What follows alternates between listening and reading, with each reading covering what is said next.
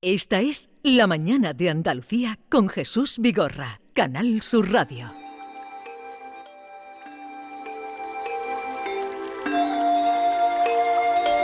Estuvimos, eh, no, no, no te preocupes. Eh, no, dice, está bien. No, no, ya, pero era lo- la cosa era el compromiso de que a la vuelta de Japón, Alejandro Cardenete, catedrático de Economía en la Universidad Loyola, viceconsejero que lo fue en la anterior legislatura mm, de la Consejería de Vicepresidencia. de vice- vicepresidencia, eh, está hoy con nosotros. Y la última vez que hablamos con él, tenía eh, previsto un viaje a Japón, aparte de que luego ya volverá a la Universidad de Georgetown después de, de Semana Santa y le dijimos, cuando vuelvas de Japón, ven por aquí. ¿Y cuánto, cuándo has vuelto de Japón? Eh, volví antes de que eso es el jet lag, un poco antes de ayer por la tarde, después de 24 horas en el aire, volando, más los aeropuertos. Es decir, prácticamente día y medio de, entre Doha, o sea, Tokio-Doha, Doha-Madrid, Madrid-Sevilla. Y he estado cinco días reales en, en Tokio y en Kioto, porque me escapé el domingo, cogí el tren bala para conocer Kioto, que lo decíamos en la previa, ese tren sí que va a alta velocidad. Hemos sido engañados con el AVE. Cuando Sí. me monté el tren bala, la sensación de alta velocidad realmente la tenéis allí. Tenía tres conferencias en dos universidades y después en un centro del que puede ser el ICEX japonés. Y la verdad es que muy bien y muy sorprendido. Estuve intentando indagar internamente economía, tiene una tasa para el 2,5, un crecimiento del 1,5. Y sobre todo encontré algo que conozco bien por temas personales y deportivos de hace muchos años, de la disciplina japonesa. Es decir, eh, veía con envidia cómo trabajadores que controlaban los parkings de centros comerciales, edificios de oficina uniformados y con una una eh, pulcritud en su forma de trabajar o los que controlaban en los andenes del metro para que todo funcionara y todo eran japoneses, es decir, no había población inmigrante, ellos asumen incluso puestos de trabajo de baja cualificación y le dan el Le valor, dan la dignidad. el valor y la dignidad, algo muy de la tradición japonesa, poner en valor todo lo que se haga, ya sea una ceremonia como la del té, ya sea mm, podar un bonsai o ya sea hacer artes marciales o escribir escribir que parece que están pintando en su escritura. Y lo hacen también en el, en el tema eh, incluso profesional, con una reverencia permanente, que los que somos europeos nos choca porque parece que es, es servidumbre y no, es respeto. Y Pero fíjate lo que estás diciendo, que importante, eh, que eh, son japoneses los que ocupan eh, trabajos de menor cualificación, pero con una... eh, haciéndolo bien y con una dignidad. Pues fíjate cómo están en Cádiz, que no encuentran camareros para el por verano. Eso, por eso lo decía, por eso lo decía. Y, y claro, ahí está la clave de que ese país tiene su contra, contra, contra, digamos, contravalor. Es un país donde hay una alta tasa de suicidios por el nivel de exigencia, donde hay mucho efecto, lo que se llama burnout, gente quemada por exceso de horas de trabajo. Pero la verdad es que en ese aspecto es una sociedad muy ordenada. Esa ese paso del mundo feudal en el siglo XIX, principio del XX, al mundo industrial, lo han hecho con una disciplina que en estos momentos de situación de crisis como la que tienen ahora, con una tasa de crecimiento como la nuestra, de algo más del 1, Sí. son capaces de tener una tasa de paro del 2,5. Dos y medio de dos tasa y de medio, paro. Dos y medio. Y están aguantando muy bien incluso los temas de inflación, con tipos de interés que ellos sí los siguen manteniendo bajos para seguir eh, fomentando el crecimiento económico. Eh, El, el- el- el ex gobernador del Banco Central, que durante 10 años ha sido gobernador del Banco Central, Kuroda, ha sido la, la clave de que ese, ese tipo de política es el que se están desarrollando y siguen manteniendo el crecimiento. Eh, ¿Y qué opinas de la subida de tipo de interés de la Reserva Federal que te has encontrado cuando has vuelto? Bueno, ayer Bueno, también allí- estarías allí informado, pero ¿qué, también me qué me te llegó. llegó? ¿Pero qué opinas? Bueno, yo creo que la Reserva, la Reserva Federal no quiere cambiar el, el ritmo, no quiere lanzar un mensaje de duda, que creo que es importante. Y el tema de Silicon Valley Bank, que ha sido el origen de este nerviosismo, es muy específico. Es un banco que estaba dedicado. eh, Silicon Valley Bank no es más grande que dos veces Unicaja, en un contexto norteamericano. Lo digo para dimensionar. Para- eh, no es más grande que, dos, veces, Unicaja. en un contexto norteamericano, de una economía como la norteamericana, con el mayor PIB mundial. Eh, ese banco estaba dedicado a las empresas startups del Valle del Silicio, donde en los últimos tiempos ha entrado una cantidad de dinero ingente que no tenían capacidad los propios bancos de esas entradas de dinero poderlo colocar. ¿Y qué es lo que hicieron? Pues lo más fácil, comprar letras del tesoro. De hecho, se sabía que en sus balances tenían una acumulación de letras del tesoro por encima de lo recomendable. Y ahí han fallado los reguladores por no levantar la mano y decir, oye, no podéis tener los balances así porque en un momento dado puede ocurrir lo que ha ocurrido. Han subido los tipos de interés, ayer volvían a subirlo la Reserva Federal y se han ido al 5%. ¿Qué ocurre? Que la letra El tesoro se queda en papel mojado. Los balances no soportan esa realidad y no había cash suficiente para hacer frente a los pagos. Porque en el fondo estaban trabajando una especie de estructura piramidal. El dinero que entraba a mansalva mantenía las rentas que tenían que ir abonando mm. por nóminas, etcétera. Y se le hace el, grifo. Están produciéndose mini, mini explosiones de burbujas de empresas eh, de startups y eso está provocando que no les estén dando el dinero y se ha quedado al descubierto. Es verdad que la Reserva Federal Americana y la Secretaría de Estado del Tesoro han reaccionado rápidamente y la propia secretaria, que era ex eh, gobernadora de la Reserva Federal Americana, a mí me cabe la duda de que ha habido un poco de mala conciencia por no haber regulado y haber anticipado y ha entrado a trapo a todo lo que da, incluso garantizando todos los depósitos. No 100 mil dólares, no, todos, todos, el importe de los depósitos, para intentar atajar y que se quede ahí. Yo creo que debe quedarse ahí. La banca española no tiene nada que ver con la banca especializada. eso te iba a preguntar, que si hay riesgo de contagio en Europa y en España de la crisis bancaria de Estados Unidos. En principio no, tanto en cuanto no tiene nada que ver lo que pasó en el 2008 con Lehman Brothers y los paquetes subprime que nos contaminaron porque entraron aquí. Es un tema muy específico de banca especializada. Nuestra banca es una banca minorista, la banca española, es donde la capacidad de liquidez que se tiene ahora eh, es de sobra y ya lo ha dicho Lagarde, al muy estilo Draghi, es gobernador del Banco Central Europeo, Europeo, se hará lo que se tenga que hacer si hay problema de liquidez.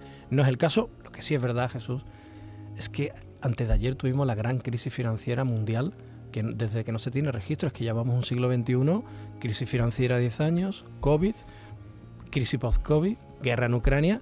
Yo esto lo había dejado en mis manuales de, de, económicas cuando terminé mi carrera en el 94, cuando hablaba del crack del 29 o de la crisis del 73. Y es que nos estamos encontrando una tras otra.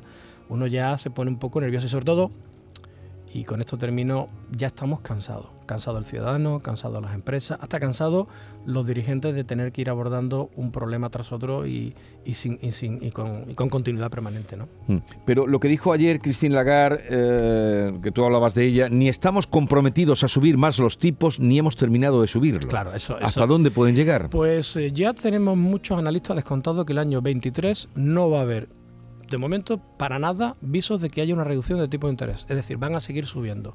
Si la Reserva Federal ya está al 5, nosotros en la próxima revisión subiremos otro medio punto y nos iremos acercando a ese 4. Y el Uribor nos irá acompañando, que ya está en el 3,5 de largo. El año 23 va a ser de subida de tipo de interés. ¿Hasta cuándo? Eh, hasta que Alemania, y hablo de Europa, no controle su inflación y no la tiene controlada, y no digo llegar al 2%, sino que se empieza a aproximar al 4 y tal, no va a haber bajada del tipo de interés y eso se va a producir durante el año 23. El pasado verano, incluso yo mismo en el informe de Loyola Economic Outlook de invierno, decíamos, bueno, a ver si en primavera comenzamos a levantar un poco el pie. Pero ya estamos en primavera, faltan días. Eh, y no se va a levantar el pie ni hay viso de que se levante el pie. ¿Cuál es el problema? Que los tipos de interés están asfixiando ya a las economías, con unas hipotecas que se están revisando permanentemente subiendo, con un precio de la energía que sigue subiendo, una cesta de la compra incontrolada y todo eso hace que el ahorro que acumulamos durante la pandemia y que nos ha servido para arrancar este inicio de crisis, la pregunta es, ¿cuánto tiempo podremos seguir soportando esta presión? La morosidad todavía bancaria está muy incipiente, pero dará la cara como esto no se mantenga, se mantenga así y se va a mantener. El BVA de Andalucía, ha, bueno, ha dicho en el informe que hacía presentaba ayer que crecerá este año por debajo de la media nacional. La Junta y en concreto la consejera de Economía decía anoche, eh, precisamente en esta emisora, lo explicaba por la sequía. ¿Solo por la sequía no vamos a crecer o estamos por debajo de la media nacional tres décimas? Sí, nunca en la economía todo es un único factor, normalmente lo que lo explica. Son varias variables explicativas. Lo primero, y es lo que más me preocupa, es el hecho en sí. En la previsión que nosotros hicimos antes de Navidades dábamos y fuimos los primeros en dar un de nuevo un cruce de tijera entre el crecimiento español y el andaluz. Desde el año 19, Andalucía superó a España en la media de crecimiento de PIB, incluso en el momento duro de la COVID. Ya nosotros dimos un 1,5 para España, 1,4 para Andalucía. Saltaron bastantes alarmas. Yo decía, Esperemos que sea algo puntual, coyuntural, que volvamos a tener nuestras tasas de crecimiento por encima de la española en el segundo trimestre. Pero es que están confirmándose los resultados de que Andalucía se va quedando detrás. Lo ha dicho ya el propio BBVA, donde incluso mejora España y el diferencial se va, se va agrandando. 1,6 España, 1,3 Andalucía. Nosotros tendremos la siguiente oleada a la vuelta de Semana Santa de la revisión de nuestras previsiones. ¿Por qué? La agricultura es un factor, la sequía, hay producciones como el cultivo del olivo que se ha perdido el 50% Sí. y eso afecta mucho no solamente al propio primario, sino a la agroalimentaria, a las exportaciones y esa va a ser un poco la tendencia. Seguimos en lluvia, estamos viendo Sí. que Eso es palpable, lo, eh, lo vemos todos. la Semana Santa parece que nos vamos a librar y aquello que nos encanta, la Semana Santa, qué bien, pero que empieza a caer el domingo de resurrección todo el agua del mundo. Eh, eso es un factor. El segundo factor es que el, la- el sector que nos podía salvar de no perder comba con España es el turismo. Y el turismo, aunque va bien, no tiene la capacidad de compensar todo lo que tiene que compensar. Más aún en un momento en el que los precios se están encareciendo y puede, haber, em- puede empezar a haber Ujú. movimientos de turistas que empiecen a decidir otros destinos donde los precios no están teniendo el volumen de inflación que estamos teniendo aquí. Y el tercer factor, el que nos podría mantener esa tensión en el crecimiento del PIB son los fondos europeos. Está habiendo un problema de ejecución de fondos europeos. Pero hay una parte que puede ser culpa del propio gobierno andaluz, pero hay otra parte que es verdad que Bruselas, y conozco bien Bruselas, no ha tenido la sensibilidad para que esta gestión de los fondos COVID pudieran tener una gestión, eh, digamos, más razonable y no tan ex- exigente. Han ganado, como se suele decir en el, en el argot, han ganado los, los halcones. Es decir, han ganado la facción dura de eh, Bruselas para eh, a la hora de pero- pedir cómo se, se ¿Cómo se, justifica, se, pero ¿por qué no se están ejecutando? Dices que no se están ejecutando bien los fondos. ¿Por qué? ¿O, o- Primero- o dónde están fallando? Primero, y esto ya hablo ya desde, desde la cierta distancia, ocho meses después de dejar el gobierno, primero porque los fondos están llegando tarde. Yo me marché de viceconsejero de Turismo a consejero de Educación y Deporte y los fondos del año di- 20 no habían entrado todavía, ni del 21. Y estábamos ya en el 22. Ya. Por tanto, retraso de entrada de dinero. Eh, grandes problemas a la hora de poder colocar todos los proyectos que se tienen que poner, implementar, porque necesitas socios. Y pues socios pueden ser ayuntamientos, empresas. Y yo recuerdo, por ejemplo, en el caso de turismo, cuando que hicimos colocar los planes de sostenibilidad de turismo en destino, donde le pedíamos también a los ayuntamientos que tienen que pagar el IVA. Y los ayuntamientos dijeron, nosotros no tenemos dinero para pagar el IVA. Hubo que cambiar la norma. Es decir, todo es muy confuso y sobre todo que la celeridad para gastar, gastar bien, Sí. no es tan eh, ni fácil ni, ni, ni lógica. Y sobre todo que el gobierno de España, y ahí tiene una gran responsabilidad el gobierno de España, se ha llenado la boca de hablar de cogobernanza, pero realmente los paquetes de dinero que venían de fondos Next Generation venían eso empaquetados y eran como las lentejas. O sea, yo he estado en reuniones donde ocurría eso, o la toma o las deja. Mire usted, es que yo quiero, o sea, no, hay- no había un conocimiento en el territorio. Incluso grandes empresas o grandes conglomerados de empresariales, estoy pensando en PERTES como el automóvil, hay empresas que han levantado la mano y han dicho no tenemos capacidad para gastar todo este montante de dinero, por ejemplo, en coches eléctricos, porque no hay material como el litio para las baterías. Es decir, es un cúmulo de problemas con una rigidez elevada y después donde la apuesta por esa gestión de fondos llegando al terreno tiene que hacerse de forma muy, muy activa, poniendo todas las bolas, eh, todos los, los huevos en esa cesta, Sí. porque es la única fórmula que tenemos de compensar. Y termino, los grandes proyectos que Andalucía está empezando a recibir de renovables, de grandes inversiones, que se están anunciando, Sí. que eso está muy bien porque somos una región ahora atrayente para la inversión, esos resultados no van a llegar hasta dentro de dos, tres años. No es lo mismo que eh, montar un hotel de cinco estrellas, lo digo porque sacamos el decreto de cinco estrellas, que en un año, año y medio está abierto, Sí. que montar una planta de renovables de placas solares o de hidrógeno verde. La vivienda en Málaga se paga ya a precios superiores a los de la burbuja inmobiliaria. Y en el resto de Andalucía todavía queda margen para alcanzar esos precios. Con los tipos de interés en el 3,5%, ¿por qué no bajan los precios de la vivienda? se van a empezar a atascar seguramente. Lo que pasa es que había- ha habido una demanda no, no, no eh, asumida por parte de la oferta, eh, primero por la crisis financiera, que se quedaron las obras paradas, ha habido el rearranque, hubo el rearranque, y ahora el problema es que hay una demanda que no está satisfecha, que quiere esa, esa, esa vivienda y que en ciudades puntualmente como Málaga, la oferta es muy inferior a la demanda que está teniendo por la explosión que la ciudad de Málaga y la provincia y sobre todo todo lo que rodea la propia ciudad está teniendo en los últimos tiempos. Eh, lo normal será que en el corto plazo, ni siquiera en el medio, haya cuando menos un enfriamiento. De hecho, ya hay algunas zonas donde el precio se está enfriando y empezando a relajar, porque no se pueden pedir esas hipotecas. De hecho, la tasa, el volumen de hipoteca, ya el final del 22 ha empezado a bajar. Ha empezado a bajar porque no hay capacidad para pedir esos préstamos, porque no hay capacidad financiera para poder Mm. hacer frente. Y hay un tema importante, que esto me lo preguntaban eh, no hace mucho, el otro día de un par de conferencias a alumnos nuestros de, de Loyola, eh, cuando yo dije que mi primer préstamo personal en el año 94 de un coche lo pagué el 17%, no se lo creían, ¿no? como cuando yo compré mi Eso es, primer eso, pisito. eh, no se lo creían, ¿no? Entonces, ¿qué ocurría en aquella época? Que los precios estaban a un precio, eh, entre comillas, razonable porque los tipos de interés eran muy altos Ajá. y la capacidad adquisitiva de una economía familiar, la parte que correspondía al piso era relativamente pequeño. Y ahora estamos en un escenario absolutamente diferente. Ahora la parte que corresponde al piso es infinitamente inf- superior porque los tipos de interés baratos nos permitieron pagar cuotas muy bajas, cuotas que se están duplicando en muchos sí, casos. sí, sí. Y ese es el problema que a mí me preocupa en la sociedad española y andaluza. La capacidad de compra que estamos teniendo cada vez menor, la renta per cápita andaluza, de- el último no lo tengo en la cabeza, pero está en torno a los 18.000 euros y con un tipo de interés subiendo, en hipotecas que no podemos pagar, una hiperinflación. Y en este escenario mm, vemos el 23. Yo decía el otro día, el año 23 para mí va a ser un año de transición. Y no sé ya qué va a pasar el 24, mm, porque todos pensamos que en primavera esto mejoraría. Y ahora mismo el escenario es más pesimista, no de crisis con tasas Sí. de PIB negativa, pero que sí tenemos que tener, a apretarnos bien los machos por el año que nos espera. ¿no? Y entonces a todo esto, ¿cómo se entiende que Cádiz no encuentre camareros?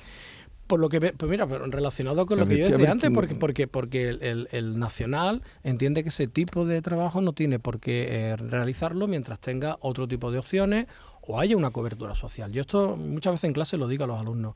Cuando yo tengo profesores extranjeros que vienen a, a dar una conferencia, invitamos y le explicamos, todos los que nos movemos, siempre al lugar, al lugar donde vamos queremos contextualizar, ¿no? Y se le dice que Sevilla tiene una tasa de paro del 18% y pasea por el centro y dice, es imposible, ¿no? Tendríais que estar con los, con los contenedores prendiendo fuego como estarán en Francia, que le han subido un poquito la de jubilación y la que se ha liado, ¿no? A los 64 años. ¿Qué ocurre? Que nosotros tenemos una protección social, primero pública, muy importante. Tenemos una protección familiar muy importante. Somos una economía latina, mediterránea, donde la familia sigue siendo muy importante. Y después, y es- y eso hay que aceptarlo, hay una gran economía sumergida.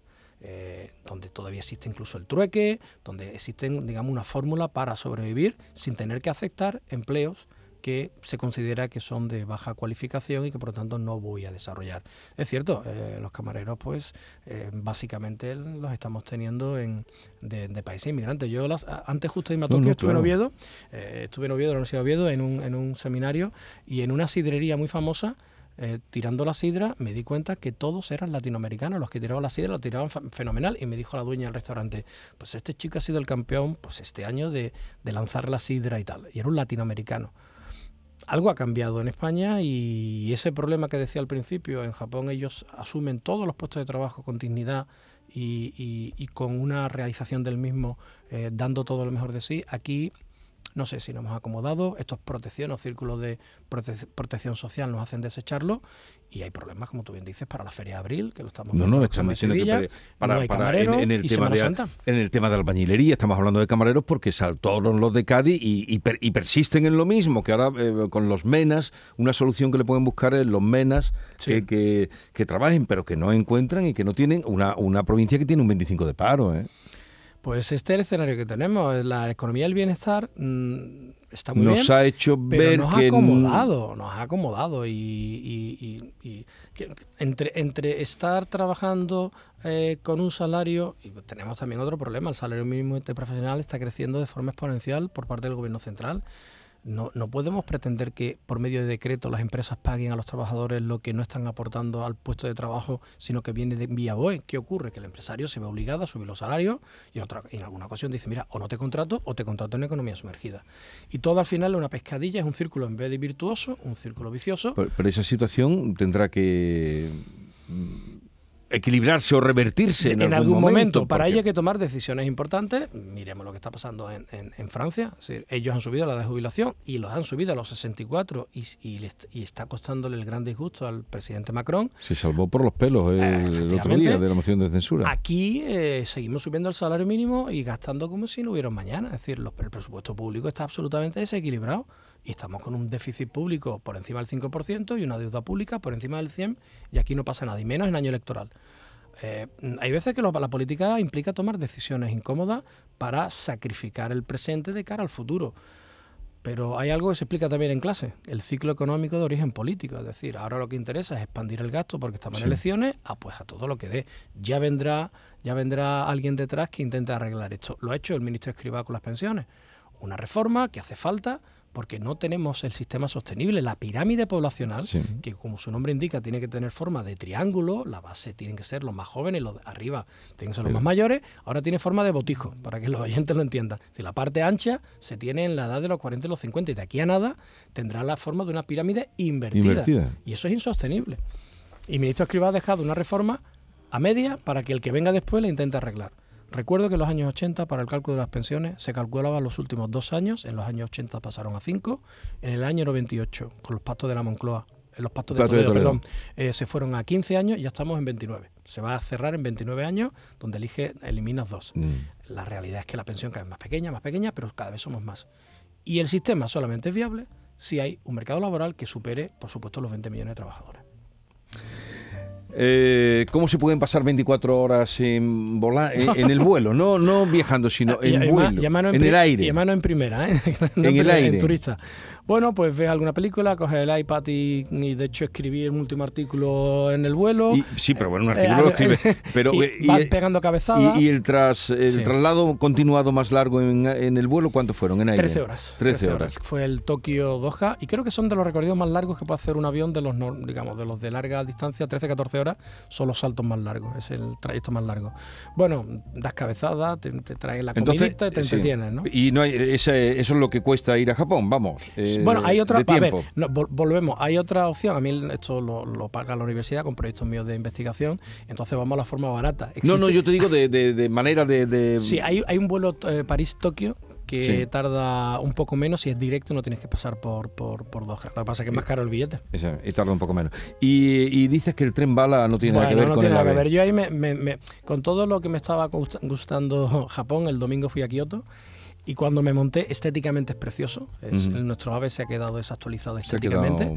Y cuando me monté y aquello salió de Tokio y cogió velocidad, daba la sensación de que aquello se iba a levantar de las vías y se notaba esa velocidad.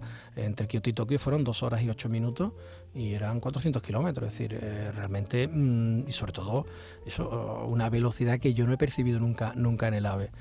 Pero bueno, eh, ahora tenemos un ave que va un poco a media. Bueno, ahora tenemos un aves ave- que llamamos aves. Ahora tenemos que no un ave aves. que, que es medio pero bueno. ave, que no hay día que no llegue tarde, eso es otra. Yo no sé quién, a a alguien se le ocurrirá investigar cuánto dinero ha perdido, dirán que eso es el chocolate del oro, pero cuánto dinero ha perdido el ave o está perdiendo en los últimos meses, y eso quien lo mueve cada día sabe, Sí, porque sí, están llegando tarde, que es media hora o 35 minutos cuando te devuelven, ¿eh? Y- no es los 5 minutos de antes. Y hay una cosa que no sé si está correlacionado. eh, ahora va a empezar ya el ave privado. sí, el ave privado. Ah, a ver qué ocurre.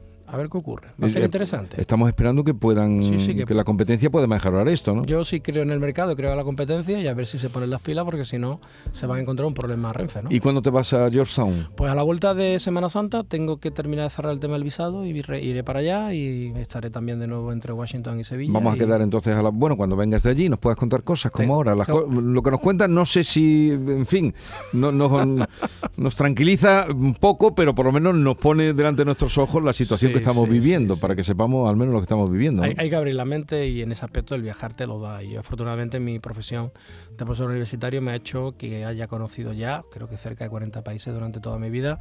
Y cada vez que viajo siempre intento captar qué es lo que se está haciendo ahí, por si hay algo que podamos mejorar o importar nosotros. Mm. Pero bueno. Alejandro Cardenete, catedrático de Economía de la Universidad Loyola, gracias por la visita y nada, que te acoples pronto. Sí, Date un paseíto, en cuanto que te des un paseíto por aquí ya verás que bien te acoplas. Sí, sí, Hasta- sí, ¿Allí sí. qué tiempo tiene? Pues tenían una temperatura similar a la nuestra. Están ya empezando la primavera y estaba ya almendros en flor. que Ya la lo verdad visteis. que es, que es precioso. Sí, sí, sí, sí. Gracias por la visita. Muchas Adiós. gracias a vosotros. Esta es La mañana de Andalucía con Jesús Vigorra, Canal Sur Radio.